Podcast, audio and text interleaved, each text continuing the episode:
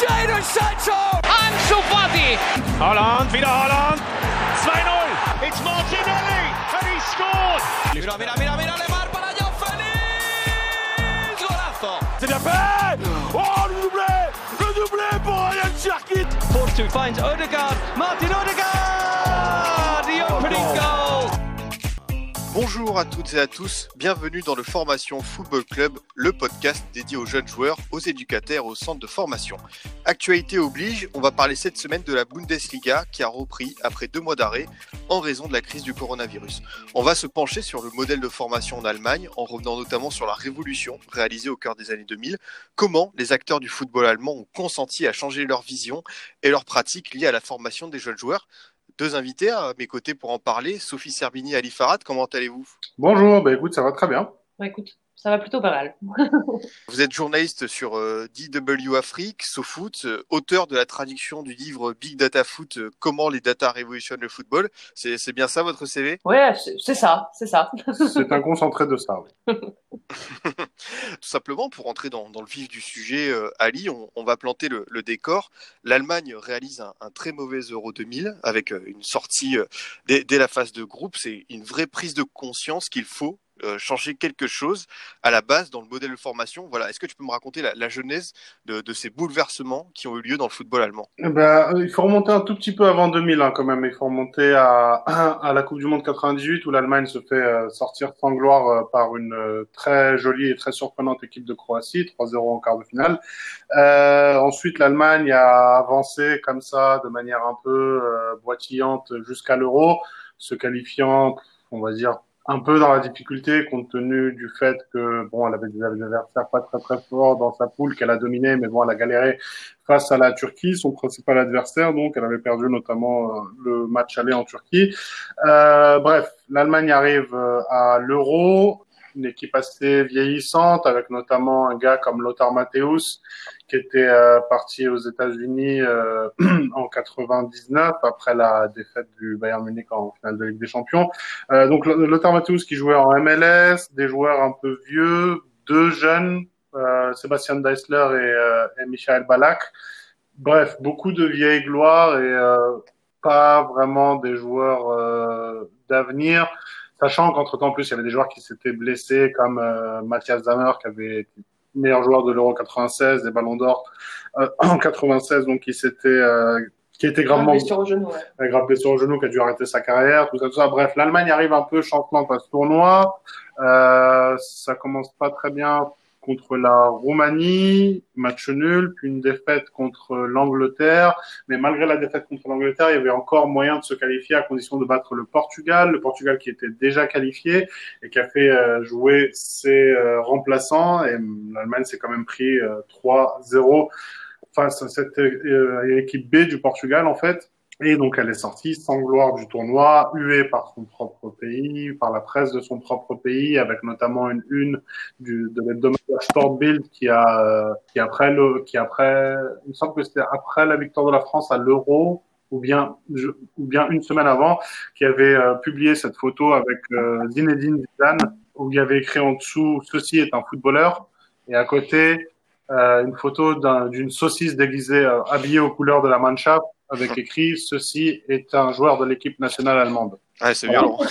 Euh, suite, Toujours le sens de la mesure. hein, suite à ce tournoi, en gros, hein, pour, pour, pour, euh, pour aller euh, vite fait, parce que c'est évidemment beaucoup plus complexe que cela, mais en gros, suite à ce tournoi, les pompes du football allemand, que ce soit au sein de la fédération ou bien au sein de la ligue, ont décidé euh, de se réunir et de mettre en place une série de réformes pour euh, changer le football euh, allemand et euh, construire un football allemand durable, euh, notamment avec le développement la création parfois même de centres de formation, enfin d'académies plutôt, pour les jeunes, pour les donc pour développer donc de jeunes talents. C'est devenu une condition sine qua non pour les clubs professionnels d'avoir un centre de formation pour pour obtenir sa licence pour pouvoir jouer en première ou en deuxième division.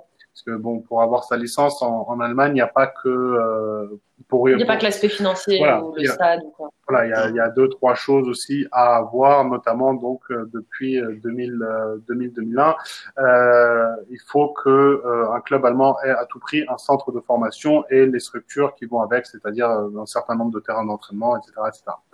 Bref, euh, au début les clubs ne voulaient pas en entendre parler parce que ça coûtait cher, parce que ceci, parce que cela, parce que euh, c'était pas vraiment dans la mentalité allemande que euh, de faire jouer des jeunes de manière, re- enfin, de manière relativement tardive. Hein. Par exemple, euh, un très bon exemple, c'est euh, le Borussia Dortmund, un Dortmund donc, qui est dans la Ruhr, qui est une terre de football, qui a beaucoup de jeunes, mais qui en fait, dans les années fin 90, début 2000, c'est une équipe qui n'a pas fait jouer beaucoup de jeunes de, enfin, de son centre. Hein. Il y a eu, par exemple, les deux exemples les plus connus, c'est Michael Zorc, qui est aujourd'hui directeur sportif, qui était euh, du triomphe de 97 en, en Ligue des Champions, et ensuite Lars Ricken, euh, lui aussi euh, issu du centre de formation. Mais après, c'est tout en fait. Dortmund, euh, c'est typiquement le genre de club qui a investi beaucoup d'argent, beaucoup de ronds dans des joueurs euh, notamment étrangers ou expérimentés euh, pour euh, aller chercher des championnats, euh, des compétitions européennes, tout ça, tout ça.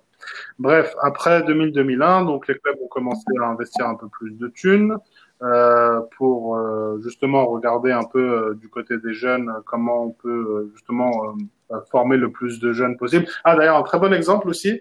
À Dortmund, on s'en foutait tellement en fait des jeunes que euh, la fédération turque de football avait un bureau à Dortmund.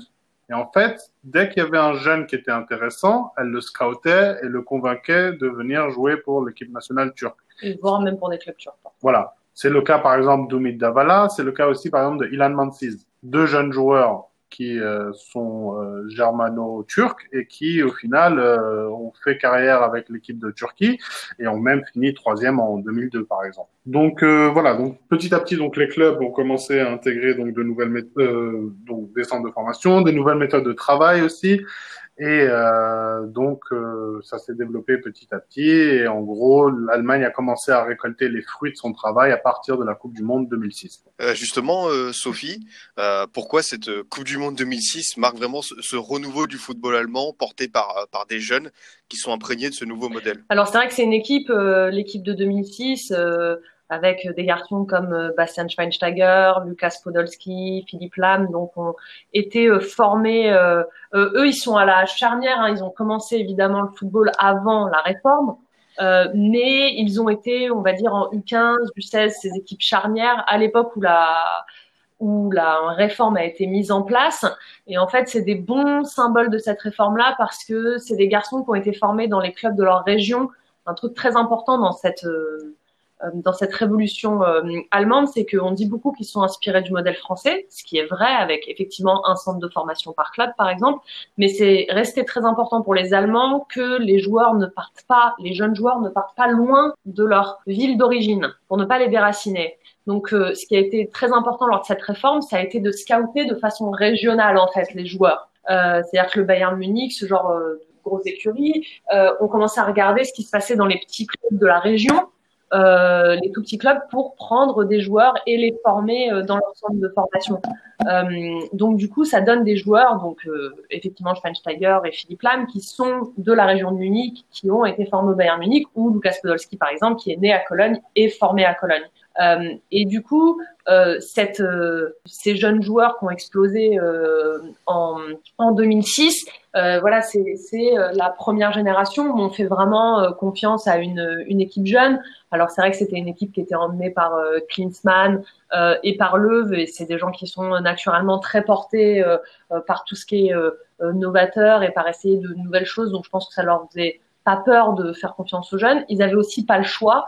Euh, je pense qu'on dit aujourd'hui euh, que c'est super qu'il l'ait fait, mais de toute façon, la génération d'avant, c'est-à-dire on va dire la génération de Balak, euh, c'est une génération très pauvre hein, finalement. C'est pour ça que Balak était une si grosse star aussi, c'est parce que c'était une des rares stars de cette équipe. Euh, là, on va dire entre 2001 et 2006 où il y avait vraiment très peu de joueurs, donc ils ont pu lancer plein de joueurs en, en 2006. Et c'est vrai que le fait que la Coupe du Monde ait été à la maison a aussi beaucoup joué parce que euh, sans doute que c'est une équipe qui aurait peut-être pas fait un aussi bon résultat si elle n'avait pas joué à la maison. Et le fait d'avoir eu cette Coupe du Monde à la maison qui s'est si bien passée, pour lequel les Allemands sont vraiment pris de passion, et le fait de terminer troisième, euh, ça a pu valider en fait ce projet-là. Ça a pu, euh, on a pu regarder ça du côté de la DFB et se dire bon bah ce système-là il fonctionne puisque regardez on arrive à être, euh, on arrive à être troisième avec une équipe finalement très jeune et un entraîneur qui avait pas énormément d'expérience même si ça avait été un grand joueur. Bah, du coup, Sophie, quelle, quelle place euh, pour Joachim Löw dans, dans, ce succès, ce, ce renouveau euh, du football allemand porté par ces Joachim Löw, ça a toujours été très important pour lui de faire euh, jouer euh, des jeunes joueurs. Euh, on le voit d'ailleurs actuellement où il est toujours effectivement sélectionneur et où il, après la Coupe du Monde en Russie, il n'a pas eu de mal à dire non euh, et à dire stop à Thomas Müller, Mats Hummels et, et Jérôme Boateng, alors qu'à ce moment-là, il n'avait que 30 ans. Euh, c'est quelqu'un qui privilégie énormément la jeunesse, trop diront peut-être même un peu certains euh, parfois euh, en Allemagne puisqu'il y a beaucoup de turnover, surtout surtout en défense. Je sais plus, Ali, tu avais le chiffre à un moment, tu l'as peut-être pas là de tête, mais du nombre de joueurs qu'il a testé, ce qui est absolument incroyable. Il a testé un nombre de joueurs durant son durant ses mandats qui est vraiment vraiment très grand. Je pense que pour lui, dès le début, parce qu'il voulait insuffler aussi un renouveau tactique, c'est-à-dire faire de l'Allemagne une nation qui joue bien, ce qui n'avait pas forcément été toujours le cas dans son histoire et surtout dans son histoire récente. C'était important pour lui d'avoir des nouveaux joueurs qui croient en sa façon de faire. Il s'est euh, beaucoup servi euh, euh, de, de, joueurs clés à certains postes. Il y avait, on va dire, un joueur clé par ligne de ce renouveau. Manuel Neuer, Bastian Schweinsteiger, Sami Khedira, Mesut Özil, Thomas Müller. Là, cette, on va dire cette, ce, ce corps euh, qui a servi euh, pour lui euh, pour insuffler sa, cette nouvelle dynamique qui voulait qui voulait à l'Allemagne. Il a aussi été important quand même dans l'intégration des joueurs étrangers d'origine étrangère plutôt, qui était un gros point un point noir pour l'Allemagne puisque euh, en Allemagne, avant le début des années 2000, on ne pouvait pas être allemand si euh, les parents n'étaient pas allemands, puisque c'était le sang qui comptait, pas le sol. Euh, Joachim Löw a eu de la chance, puisque quand il a pris la tête de la Mannschaft, cette règle n'était plus en vigueur. Et il a pu profiter de ces joueurs dont les parents sont étrangers, mais qui pouvaient être allemands. Euh, et lui, c'était pour lui, je pense, important d'avoir des joueurs qui venaient de différents horizons. Euh, on sait que c'est un joueur euh, clivant, mais euh, Mesut Özil a beaucoup apporté au début de la Mannschaft avec avec Joachim Löw, puisque son style de jeu était extrêmement différent des autres joueurs allemands, puisque c'est un joueur qui a appris à jouer dans la rue. Euh, à Gelsenkirchen, alors que les Allemands jouent très peu dans la rue entre copains. On voit pas vraiment d'Allemands jouer au foot dans la rue comme on en voit en France. Euh, et Löw, pour lui, c'était important d'avoir des joueurs avec des styles de jeu différents et d'essayer après de, de mélanger tout ça. Donc, il a quand même été vraiment important. C'est facile aujourd'hui euh, un petit peu de se moquer de lui parce que l'Allemagne est quand même vraiment en bout de course depuis quelques années. Euh, mais c'est quand même, il est quand même une des pièces maîtresses euh, de l'intégration des jeunes joueurs. Et, et, quand on voit la Coupe du Monde, enfin, je pense que le, très bon exemple, encore plus que 2006, c'est 2010, où parce qu'il y a beaucoup de blessés, euh, il doit lancer beaucoup de jeunes joueurs. Et c'est une équipe qui va en demi-finale de Coupe du Monde, alors que euh, parmi les titulaires, euh, bah, Thomas Müller, à ce moment-là, il a 21 ans, Mesut Özil, il a 22 ans, Sami Khedira, il a 23 ans, Tony Kroos, il en a 21. Euh, on est sur une équipe qui est vraiment très très jeune toujours fait confiance aux jeunes. Hein. C'est vraiment quelque chose qu'on peut, qu'on peut lui reconnaître. Le, il a testé plus d'une centaine de joueurs. En octobre 2018, c'était genre euh, en octobre 2018, il est arrivé à 100 joueurs testés. Il y a aussi une différence. Je pense qu'après c'est une différence d'approche. C'est pas tellement mm. que le vivier allemand est meilleur qu'un autre pays, c'est qu'en en fait il y a une différence d'approche dans le sens où pour un match amical quelconque, euh, ou bien un match qualificatif contre un, un adversaire modeste. Euh, il est pas rare, par exemple, en France, qu'on veuille absolument que les 11 meilleurs joueurs soient sur le terrain, par exemple. En Allemagne, si le ne met pas les 11 meilleurs joueurs, c'est pas la fin du monde. Tu peux avoir des essais un peu à droite, à gauche, tu vois.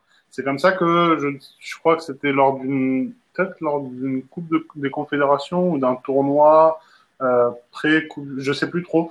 Bref, Leuve était parti qu'avec des remplaçants, tu vois. Oui, c'est confédération. Ouais. ouais. et ça avait choqué personne parce que ouais. le truc, les gens se sont dit ah bah c'est bien, il va pouvoir tester comme il le fait d'habitude et tout, trouver de nouvelles options, tu vois.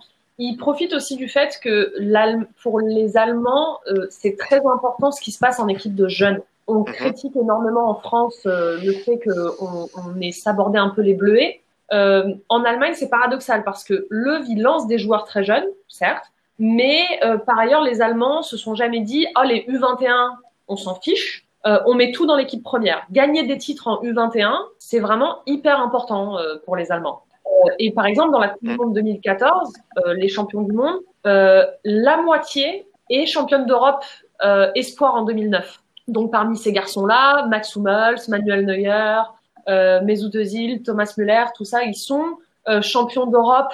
euh, ils sont champions d'Europe espoir tous ensemble. Et pour les Allemands, c'est très important de construire en équipe et entre guillemets de faire monter les meilleurs au fur et à mesure. Mais c'est vraiment très important. C'est quelque chose de euh, l'équipe euh, allemande euh, a eu le même entraîneur espoir pendant des siècles. Ils ont le même euh, entraîneur espoir pendant quoi, 10 ans en plus? Euh, lequel? L'entraîneur espoir de 2009. Ça a été le même entraîneur pendant très longtemps.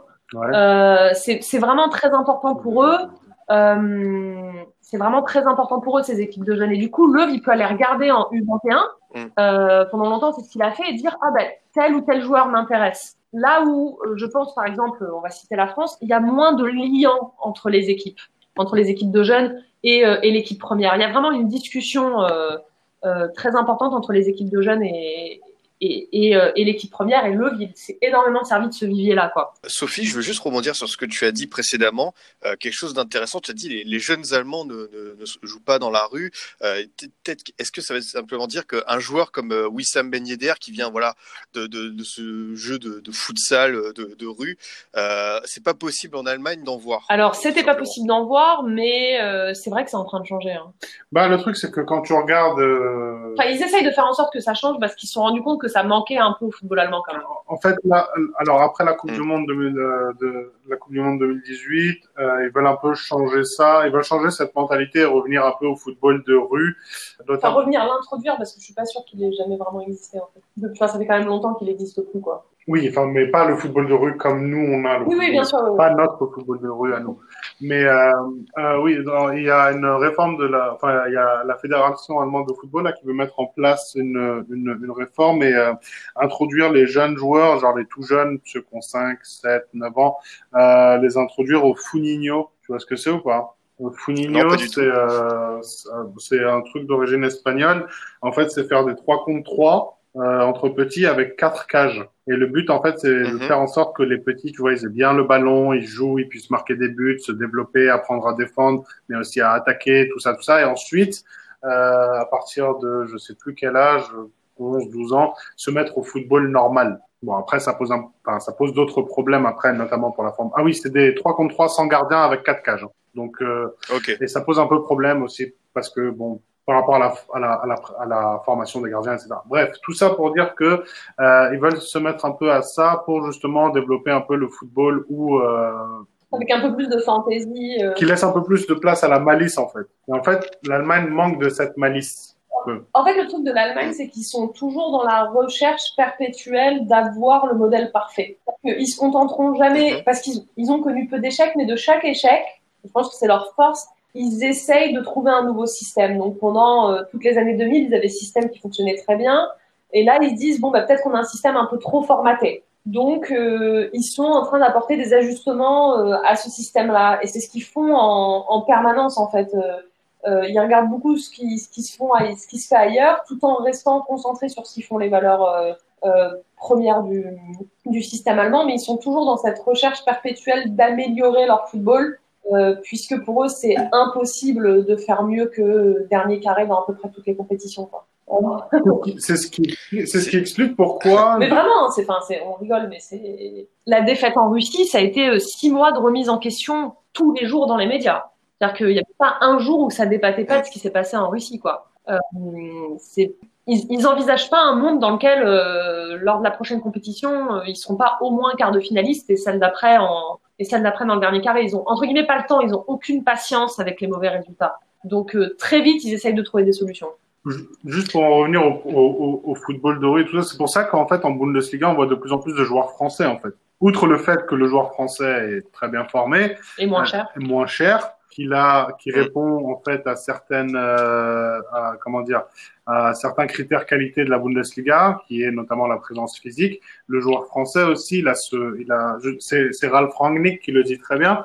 Euh, il le dit, il a dit, le, le, le, footballeur français, il a ce truc justement, euh, c'est la parfaite combinaison entre le football un peu robuste, mais aussi le football de rue. C'est pour ça que Ralph Rangnick, mhm. euh, depuis qu'il depuis qu'il est euh... Leipzig, il achète que des Français. Enfin, tu regardes le nombre de joueurs français, c'est hallucinant. Ou formés en France, pas forcément. Et euh, c'est un peu cette recherche aussi de justement, tu vois. Et en fait, en, en, en... alors c'est c'est Leipzig, mais c'est aussi Mayence, par exemple ou Gladbach. Mm. C'est des gens qui vont se dire, ouais, c'est cool ce qu'on. Alors déjà, c'est c'est bien ce qu'on a en Allemagne et tout, mais il faut changer. Un... Enfin, justement, pour si on veut changer, si on veut changer un peu notre football et apporter quelque chose d'un peu spontané, bah, on va faire appel à des joueurs français. C'est pour ça que tu as des, euh, je sais pas, des Lupa Mécano, des Mukiele, des Niakate, des euh, Roussillon, tu vois, tout ça, des joueurs qui, euh, qui sont arrivés un peu, euh, un peu comme ça, un peu de nulle part, pour le public allemand, bien sûr, mais euh, qui, euh, qui ont explosé en Allemagne et euh, qui marchent très très bien. quoi. Peut-être un Ousmane Dembélé au Borussia Dortmund, je sais pas si ça s'inscrivait dans ce cadre-là, mais il est arrivé après six mois. bah sûrement oui. Après bon, ça c'est enfin ça c'est encore un...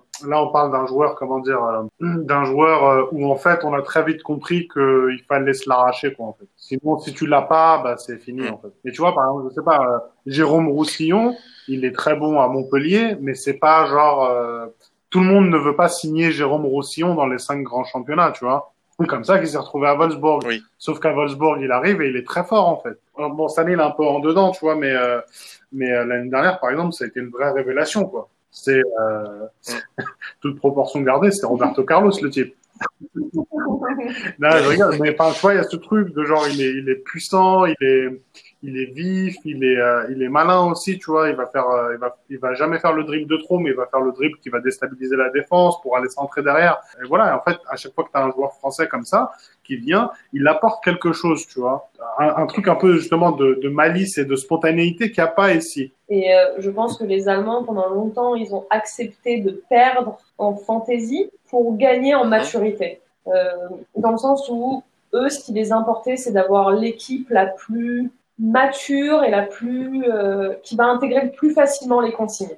Je, je, je vois ce que tu veux dire. Euh, pour revenir au, au club euh, Ali, euh, quels sont les clubs qui justement ont su se mettre rapidement à la page? Tu m'as parlé de Dortmund qui avait beaucoup de réticence à lancer ses jeunes.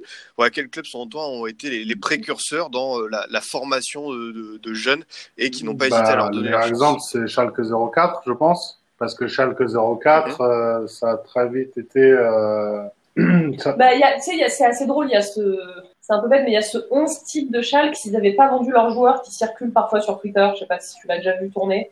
Non, mais j'imagine que, ouais, avec eux, tout ça, ça devrait être pas mal. Bah, de toute façon, c'est, euh, si tu regardes la, la Coupe du Monde 2014, ils ont quatre champions du monde. C'est le plus gros contingent euh, avec le Bayern Munich. Donc, euh, c'est les deux clubs les plus représentés en 2014. Euh, et c'est vrai que eux, ils ont, ils ont beaucoup lancé de, beaucoup lancé de jeunes. Après, euh, c'était un peu lié au fait qu'ils avaient des problèmes un peu financiers aussi. Donc, euh, ça leur permettait de faire un peu des économies de, de lancer des jeunes joueurs, puisqu'ils avaient eu quelques entraîneurs qui avaient fait un peu trop sauter la banque. Ils avaient trop dépensé d'argent et du coup, ça leur a permis de, de lancer des, des joueurs jeunes. Euh. Et puis, mine de rien, le Bayern, qui maintenant ne l'est plus trop, mais qui était vraiment un gros club formateur à un moment. Quoi. Enfin, c'est oui, bête, mais pour un gros club, ils, ils ont, euh, à l'image du Barça, toujours former des joueurs. Ouais, en fait, le truc, c'est que tu as beaucoup de gens qui n'ont pas passé le cap, en fait, euh, à, à, à Munich, en fait. Tu as beaucoup de joueurs qui sont formés là, mais qui, en fait, ont très vite dû partir ailleurs parce, pour s'épanouir, en fait. Un des meilleurs exemples de ces dernières années, je pense que c'est euh, bah, euh, Misimovic, qui est euh, qui est né à Munich, qui est qui est passé par euh, le Bayern Munich en jeune, qui a joué longtemps, longtemps, en, qui, a, qui a fait trois matchs avec euh, le Bayern et qui a, qui a, entre guillemets fait ses, ses, qui, a, qui a fait sa carrière ailleurs quoi. Bon, il y a beaucoup de joueurs euh, comme ça, puis même dans leur équipe première, hein, quand même, Schweinsteiger était du cru, Thomas Müller était du cru, Philippe Lam était du cru, euh, David Alaba d'une certaine façon, puisqu'il est arrivé très jeune, même si c'est plus de la post-formation. Mais c'est vrai qu'il y a quelques clubs de Stuttgart qui a été un gros club formateur. Stuttgart, à un moment, ils avaient, ils avaient euh, Timo Werner, euh, Serge Gnabry, Joshua Kimmich et euh, Rani Kedira. Et en fait, ah ils, oui, ont, ils ont tout bazardé.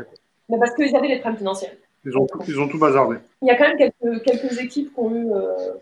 Après, c'est c'est beaucoup. Enfin, c'est là où c'est difficile de dire, par exemple, qu'il y a une, une équipe qui s'en est mieux sortie que d'autres, c'est que il y a quand même beaucoup de chance euh, là-dedans et que tu le vois par euh, dans les périodes où dominer la formation.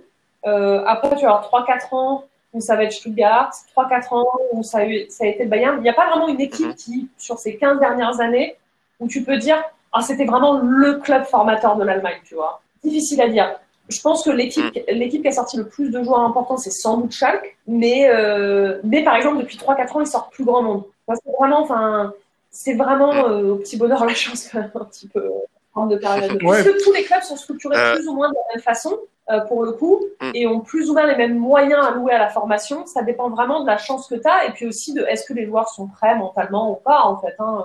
Il y, a, il y a beaucoup de ça. euh.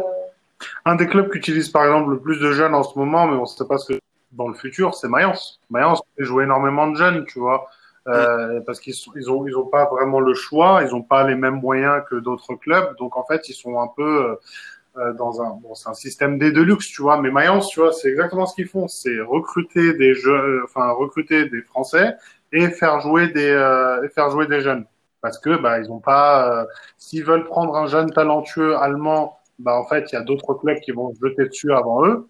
Et donc bah euh, en fait ils sont obligés de faire jouer leurs propres jeunes. T'en as qui marchent t'en as qui marchent pas. Mais euh, Mm. on verra en fait. On verra à l'avenir si euh, si c'est des jeunes qui méritaient vraiment d'être là ou bien si c'était des jeunes qui avaient pas le niveau tu vois. C'est comme là il y a une rumeur comme quoi Ridley Bakou euh, intéresserait le PSG en tant qu'arrière droit. Bon déjà il est pas arrière droit de formation mais ça va venir c'est peut-être un peu tôt pour lui, tu vois, le jeune Ridley Bakou.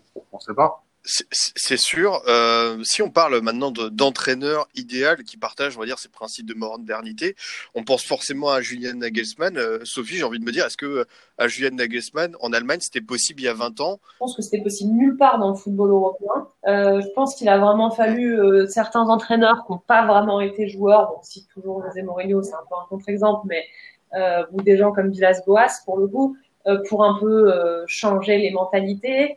Euh, après, en Allemagne, euh, je pense que c'est une révolution qui a été effectivement globale. Elle s'est passée sur le terrain, mais elle s'est aussi passée euh, dans les bureaux.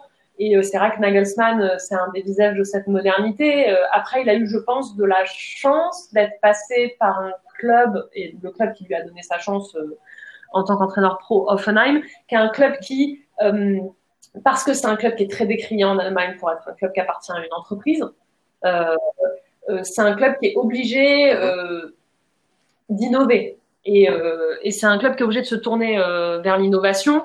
Et c'est vrai que c'est un des clubs qui utilise par exemple le plus euh, les datas, euh, qui utilise le plus euh, de machines. Ils ont des, des, euh, euh, des machines pour que les joueurs s'entraînent tout seuls. Ils s'entraînent. Les joueurs passent beaucoup d'examens cognitifs, ce genre de choses. Et du coup, je pense qu'ils n'ont pas eu peur de lancer un entraîneur jeune comme ça euh, euh, dans le dans le grand bain. Mais euh, c'est pas certain que même dans un système allemand qui est quand même beaucoup plus ouvert à l'innovation qu'il y a 20 ans, euh, je suis pas certaine que dans un autre club qu'Offenheim, on lui aurait donné sa chance aussi rapidement. À voir, mais je pense qu'il est vraiment tombé dans le club euh, idéal pour lui, euh, parce que c'est un club qui avait pas grand chose à perdre, et c'est aussi un club qui a de toute façon un déficit d'image. Donc euh, ça leur a presque fait de la pub en fait, hein, un peu, hein, de nommer euh, de nommer Nagelsmann. On va dire que dans un club, sans parler de Dortmund et du Bayern, où clairement ils n'auraient pas lancé Nagelsmann à cet âge-là, mais même dans un club, euh, même dans un club comme Leverkusen, on l'aurait pas fait, je pense. Je pense qu'il a vraiment eu, euh, il a vraiment eu de la, enfin pas de la chance parce qu'il est très fort, attention, hein, mais euh, c'est vraiment, c'est l'adéquation parfaite pour lui, quoi.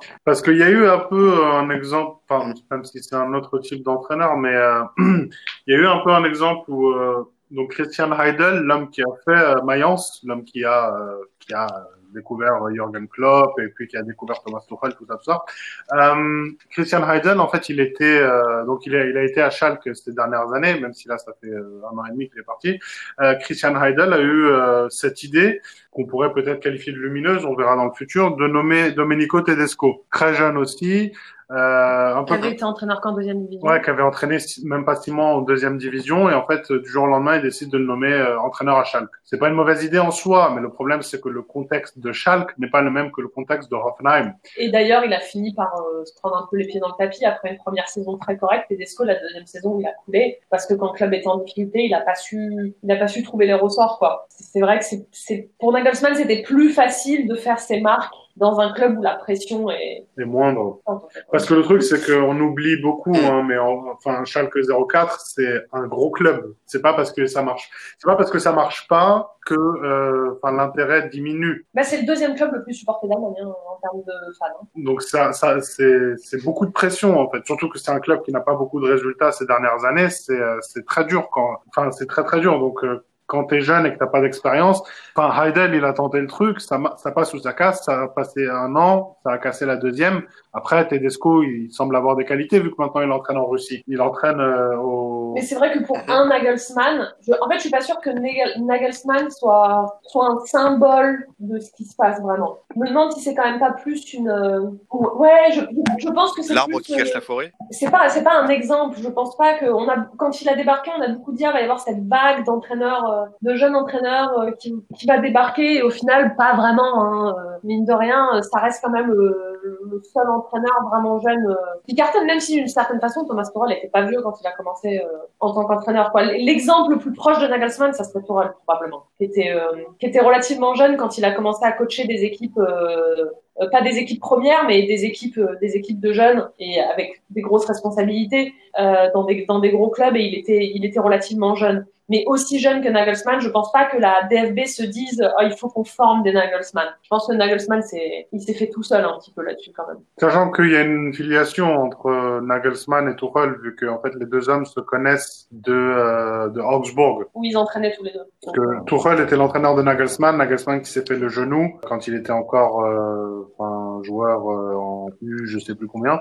Et, euh, et en fait, euh, enfin, Nagelsmann s'est intéressé au travail de Tuchel par la suite, etc., etc. Mais c'est pas, oui, je, je suis pas sûre qu'on puisse dire que c'est un. C'est sûr qu'il aurait pas eu la, enfin, il aurait même pas eu la possibilité il y a 20 ans de faire ce qu'il fait, c'est sûr et certain. Mais je suis pas sûre que ça soit vraiment une tendance, quoi. Je pense qu'il va falloir attendre encore un petit peu pour savoir si vraiment euh, c'est le genre d'entraîneur que que veut l'Allemagne et de lancer des joueurs aussi jeunes, euh, des entraîneurs, pardon, des entraîneurs.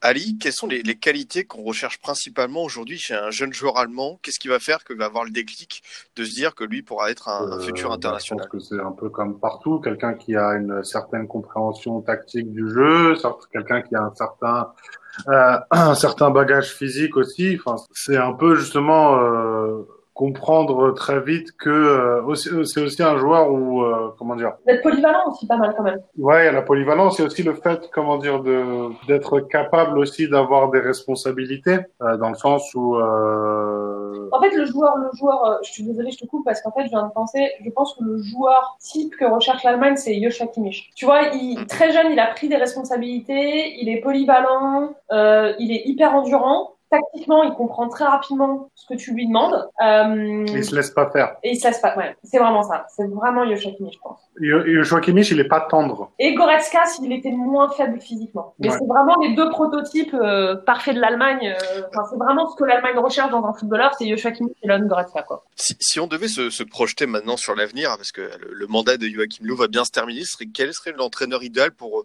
poursuivre, selon vous, euh, ce, modèle, cet héritage euh, en, en sélection avec a la pas, en. Mannschaft, en utilisant de nouveau beaucoup les jeunes? Non, mais c'est vrai. C'est terrible, tu dis ça de façon un peu sentencieuse, mais c'est un énorme problème en Allemagne. D'ailleurs, tout le monde le sait que le vie prolonge euh, par défaut, en fait. C'est un vrai problème qu'a l'Allemagne actuellement, c'est qu'il n'y a pas un entraîneur qui est capable de faire ce boulot-là.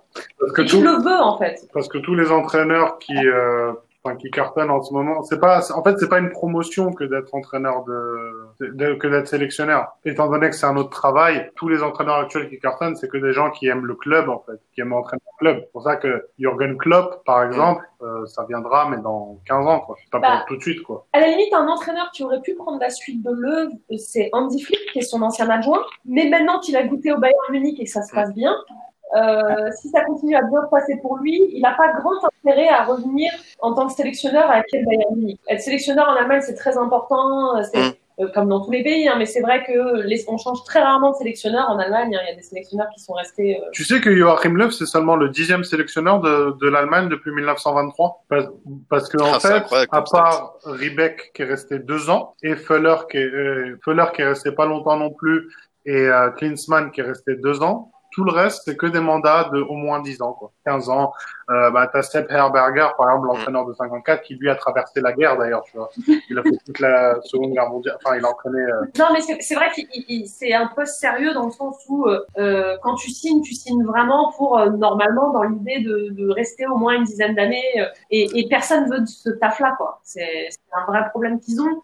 Et puis, je suis pas sûre qu'ils aient des entraîneurs qui soient faits pour ça. C'est-à-dire que euh, Jürgen Klopp, je suis pas sûre qu'il soit quelqu'un qui arriverait à, um, donner la même motivation à des joueurs qui voient pas tous les jours. C'est un joueur qui est tellement dans l'affect. Entraîneur. Un entraîneur, pardon. On a fait le cas d'Urban Klopp est intéressant parce que c'est un entraîneur qui est tellement dans l'affect. Je suis pas sûre que la sélection ça lui plaise de pas voir ses joueurs tous les jours, de voir ses joueurs que tous les trois mois. Je suis pas sûre que ce soit quelque chose qui l'intéresse énormément. Euh, Thomas Tuchel à l'inverse, il est tellement pas dans l'affect euh, que comment il va créer du lien avec des gens qu'il voit jamais. Nagelsmann serait pas forcément une mauvaise idée, mais à l'âge qu'il a, euh, on lui donnera pas cette responsabilité et lui n'en voudra pas. Donc du coup, c'est vrai que c'est compliqué et c'est entre autres pour ça que Love est encore là. Ils n'arrivent pas à trouver quelqu'un qui veut du, du boulot, quoi. Peut-être un ancien, peut-être si un ancien joueur se révèle bon entraîneur, mais il n'y a pas vraiment d'anciens joueurs pour l'instant qui sont partis pour entraîner en fait. Miroslav Klose pourrait peut-être effectivement. Miroslav Klose. Déjà, on va voir ce qu'il va valoir l'année prochaine voilà. en tant qu'adjoint, quoi. Mais c'est vrai que tous les joueurs euh, qui étaient euh, des symboles du système Love et qui auraient pu prendre la suite de Love, Philippe Lam, il va pas l'air parti pour entraîner. Philippe Lam, il a une carrière sur LinkedIn. Non, c'est vrai, hein, c'est vrai. Genre, il est partenaire de LinkedIn et genre, il... enfin, au début en tout cas il peut passer sa vie à poster sur LinkedIn. Schweinsteiger, il n'a pas le temps, visiblement. Il est avec Ivanovic.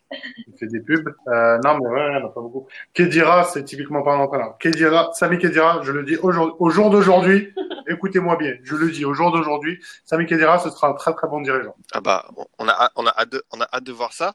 Euh, Est-ce que vous avez quelque chose à, à, rajouter avant de passer à la Est-ce qu'on a quelque chose Je pense que ce qui différencie euh, tu disais un petit peu pour Kimmich, mais je pense que c'est vraiment important, euh, euh, une différence notoire qu'il y a dans le système allemand par rapport à d'autres d'autres pays, c'est la place de l'éducation pour les joueurs. Euh, les joueurs en Allemagne, ils vont jusqu'au bac, c'est quasiment obligatoire. Et ça peut paraître un peu cliché, mais c'est aussi pour ça qu'ils évitent beaucoup de dérapage avec les joueurs. Et du coup, c'est pour ça que c'est très important pour eux d'avoir des équipes avec des joueurs qui sont complètement intégrés au, on va dire, au, concept euh, pas forcément l'identité nationale et tout, ça on s'en fiche un peu, mais plus euh, on va tous ensemble vers un but commun, ce genre de truc. Et en fait, c'est plus facile avec des joueurs qui sont quand même relativement ancrés dans le monde réel. Et je trouve que c'est une bonne chose que fait la DFB, c'est qu'elle met beaucoup d'accent sur OK, vous êtes des stars, OK, vous allez gagner des millions, mais c'est important que vous alliez au lycée avec le commun des mortels. Donc si tu veux,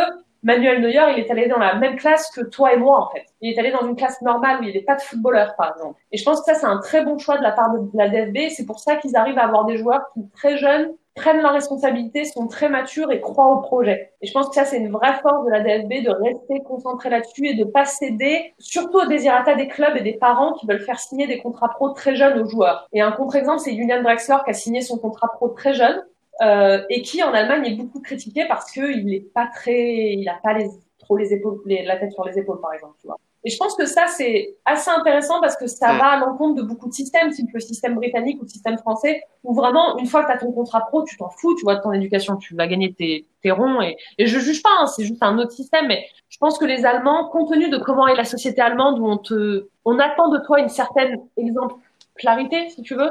Je pense que c'est important que les joueurs, euh, c'est important que la DFB mette toujours autant l'action, l'accent sur l'éducation, quand bien même ces joueurs, ils s'en serviront jamais. C'est pourquoi as des, tous les centres de formation de clubs ont des contrats de partenariat avec des lycées du coin.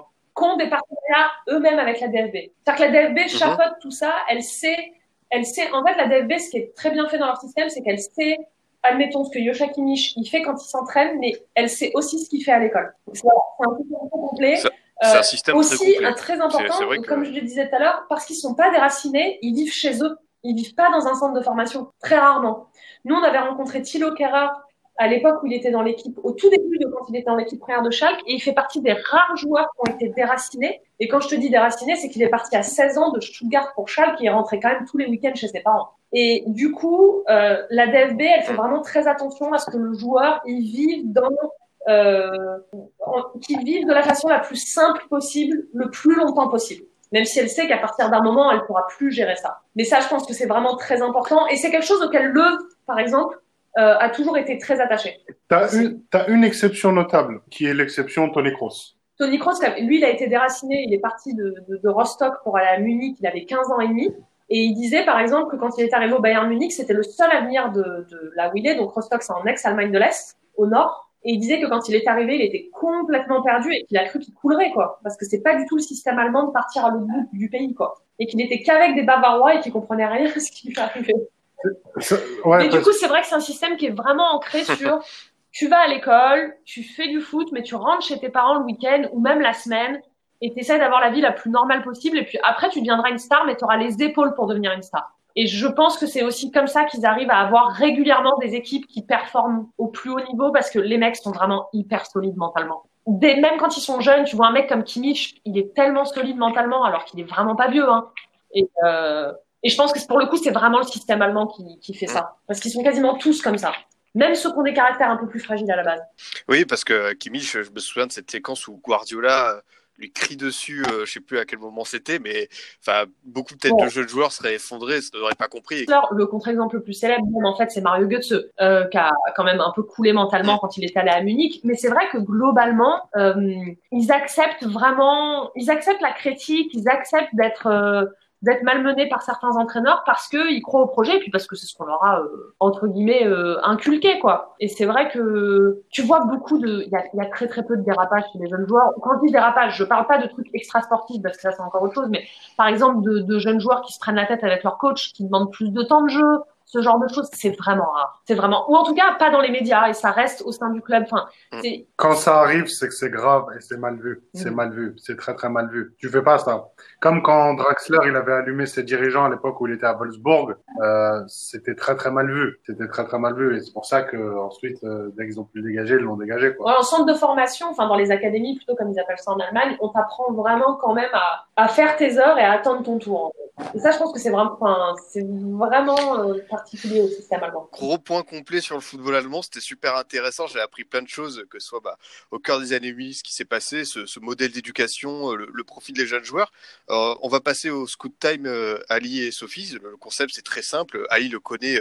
C'est euh, voilà, vous me présentez un jeune joueur assez méconnu du grand public que vous voudrez mettre en avant parce que vous appréciez son profil, vous estimez qu'il pourrait pourquoi pas percer dans les mois à venir euh, Alors, moi, un des jeunes joueurs que j'aime bien euh, cette saison, c'est Giovanni Reina. Giovanni Reina, donc, euh, qui a 17 ans, qui est le fils de Claudio Reina, dont les plus anciens se souviennent peut-être. Claudio Reina, ancien international euh, américain qui a notamment participé à la Coupe du Monde 94, 98 euh, et ainsi qu'aux Jeux Olympiques à Atlanta. Donc Giovanni Reina, son fils, est au Borussia Dortmund. Euh, Giovanni Reina euh, marche bien cette saison, à tel point que Lucien Favre n'hésite pas à euh, le faire jouer soit d'entrée, soit à le faire rentrer euh, en tant que premier, premier remplaçant. Giovanni Reina, c'est quelqu'un qui a un un très joli toucher de balle, très très belle vision de jeu. C'est quelqu'un qui est capable d'accélérer le jeu, c'est quelqu'un qui est capable de prendre ses responsabilités et notamment malgré son jeune âge et malgré euh, son physique de joueur un peu fragile, euh, qui n'hésite pas par exemple à aller au duel ou à frapper au but par exemple. Il est l'auteur d'un très joli but contre le Werder Bremen cette saison.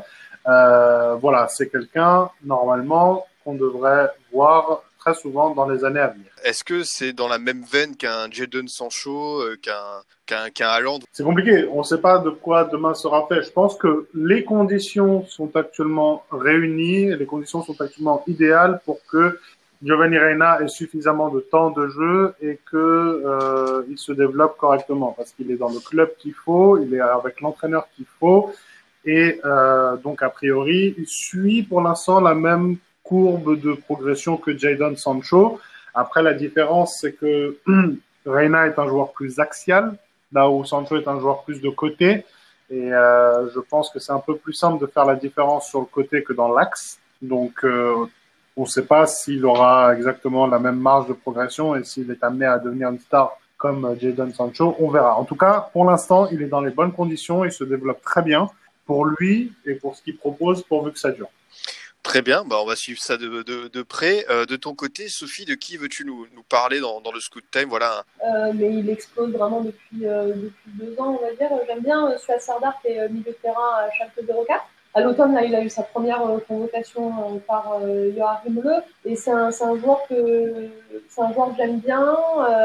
il est vraiment, il est, il est assez polyvalent et il est assez créatif euh, pour un milieu de terrain qui euh, joue euh, parfois reculé quand même, puisque avec le système de Wagner à Schalke, c'est un système relativement défensif normalement, donc il n'est pas forcément dans une position toujours très offensive, mais il arrive vraiment quand même toujours à apporter quelque chose.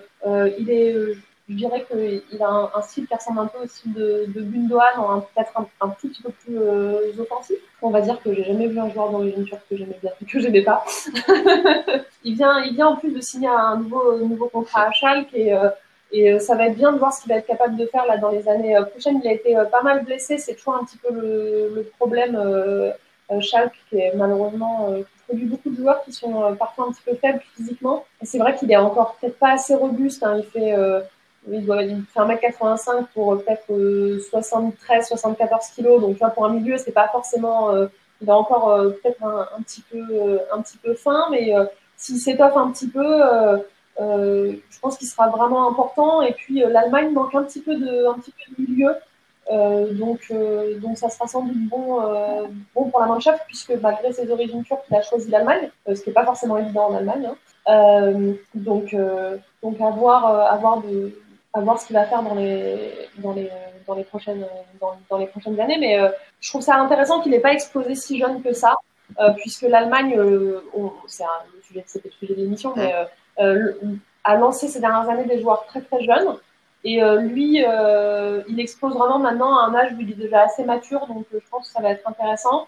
L'année dernière, j'avais été très impressionnée par, par son derby face à Dortmund, où c'est à cause de, enfin, à cause de lui, grâce à lui, ça dépend de quelle équipe on supporte, que Dortmund avait fini à, à 9, euh, puisque euh, et Marius Wolf et Marco Reus sont obligés de le tacler euh, très sévèrement pour, pour s'en sortir, parce qu'il avait vraiment fait un match où il les avait particulièrement embêtés. J'ai tendance à dire que si on arrive à être fort quand on est jeune dans un derby comme ça, c'est que c'est qu'on en a dans on en a dans la tête, donc donc c'est plutôt, plutôt positif pour l'avenir. Il aime bien faire de longs déboulés. Il dribble plus aussi, beaucoup plus que Gundogan. Il est plus, euh, il y a plus de fantaisie dans son jeu que, que Gundogan, mais euh, il a un, la comparaison intéressante parce que en soi, je pense que Gundogan est capable de faire beaucoup plus de choses offensives. C'est juste qu'il est toujours utilisé dans un registre euh, plus défensif, mais il a en soi les qualités. Mais oui, il est quand même plus dribbleur, par exemple, effectivement, que, que Gundogan. Il ressemble, c'est vrai, un petit peu à Goretzka.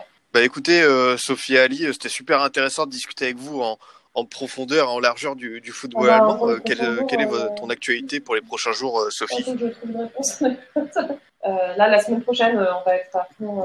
semaine importante pour la Bundesliga, puisqu'il y a, il y, a, il y a Dortmund Bayern que, que, je ne commente pas, mais je commenterai le, le, match après qui sera dans le week-end. Donc, on va suivre la Bundesliga avec attention, attention cette semaine. Et puis, bah, à la radio tous les matins la semaine prochaine. Euh... Non, je, je, ne commande pas ni cette semaine ni la semaine d'après. Euh, non, je ne sais pas trop pour l'instant. Je dois faire quelques recherches pour quelques articles, mais je ne peux pas en dire plus pour le moment. Euh, je le rappelle, vous avez traduit le, le, livre pour ceux qui aiment les stats, le livre Big Data Foot, comment les, les data révolutionnent le football. Euh, bah, au plaisir Merci de vous recevoir de nouveau dans l'émission. C'était super intéressant pour moi de vous avoir. De mon côté, chers auditeurs, je vous dis à la semaine prochaine. Vous pouvez toujours nous écouter sur Deezer, Spotify, SoundCloud et iTunes. À très vite pour une nouvelle édition du Formation Football Club.